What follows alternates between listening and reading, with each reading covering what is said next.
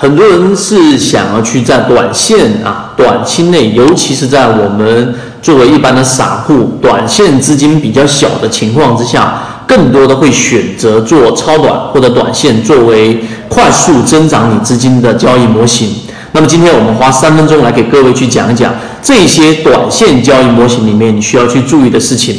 首先，第一点，作为短线者，那你的这个资金要充分的利用起来，无外乎啊，就是我们所说的这一种打板啊、短线、超短、波段这几种不同的操作。我们之前就讲过，你一定要建立属于你自己的交易系统。你自己的交易系统呢，可以是波段，可以是低吸，可以是打板，可以是我们说的这一种啊，这种四个点左右的进场都可以。但是你一定要记住，第一点，你要找到的是适合你自己的交易模型，因为这一种市场当中，我们知道做短线能盈利，但是有些人就是适合去做低吸，有些人他就适合去做两个点到三个点左右的位置介入。那么这种交易模型，你的舒适度决定了你后面的一个持续性，这是第一点我们要去讲的。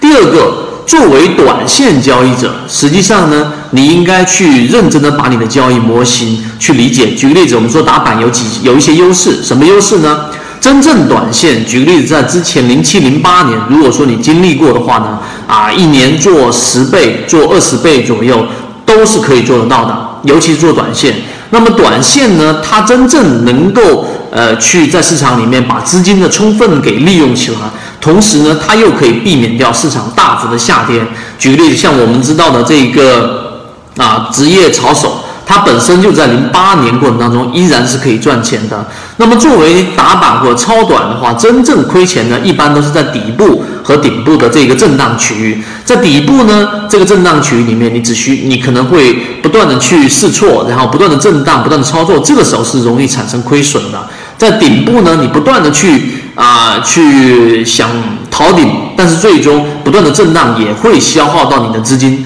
所以真正做短线亏损的地方，一般都是在底部盘整跟顶部盘整这个顶底判断的震荡区域当中是会亏钱的，但不会有那些做中长线的。你在零八年，你在一六年，对不对？这种单边下跌的行情，基本上短线都是会学会空仓的。所以第二点就是啊，你要了解你的交易模型的优势和劣势。这是第二个，第三个，对于短呃打短的话呢，实际上你要去了解到啊一个很核心的交易模型。今天我举一个很一线的游资的操作的交易模型，那就是职业炒手的。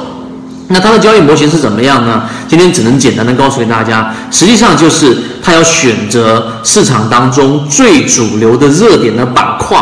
板块当时第一个出来的个股涨停板的，你一定是买不到了，因为你。啊，这一个是很简单的一个道理，因为直接涨停的个股，并且又是一个主流的一个热点板块，这个时候它只有涨停了，你才能知道它是最强的。往往也是这样的个股才是这个板块的龙头。但是如果这个板块涨起来之后，我们在我们的圈子里面也讲过，你要抓到龙二、龙三、龙四、龙五这些个股，它往往也会给你有一些。啊，比较大的一个利润，所以呢，你应该去寻找当中的联动性，怎么样去解决？这个才是去做短线的一个核心板块之间的联动性啊，这是第三点。第四点，你刚开始作为短线操作者的时候，你一定是记住啊，要想办法尝试让自己的资金尽可能的参与大部分的热点。所有的热点不可能，但是大部分的热点你都要选择参与进去。可能不是龙一，或者说大部分概率你是抓不到龙一的。但是第二个、第三个、第四个这一种跟随的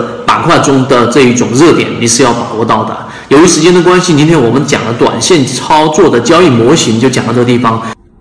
今天的分享就到这里。想要加入到我们圈子一起进化学习的，可以加我的朋友圈 B B T 七七九七七，一起进化学习，帮助你用模型筛选出优质的标的，并且避免买卖点的问题以及追涨杀跌带来的风险。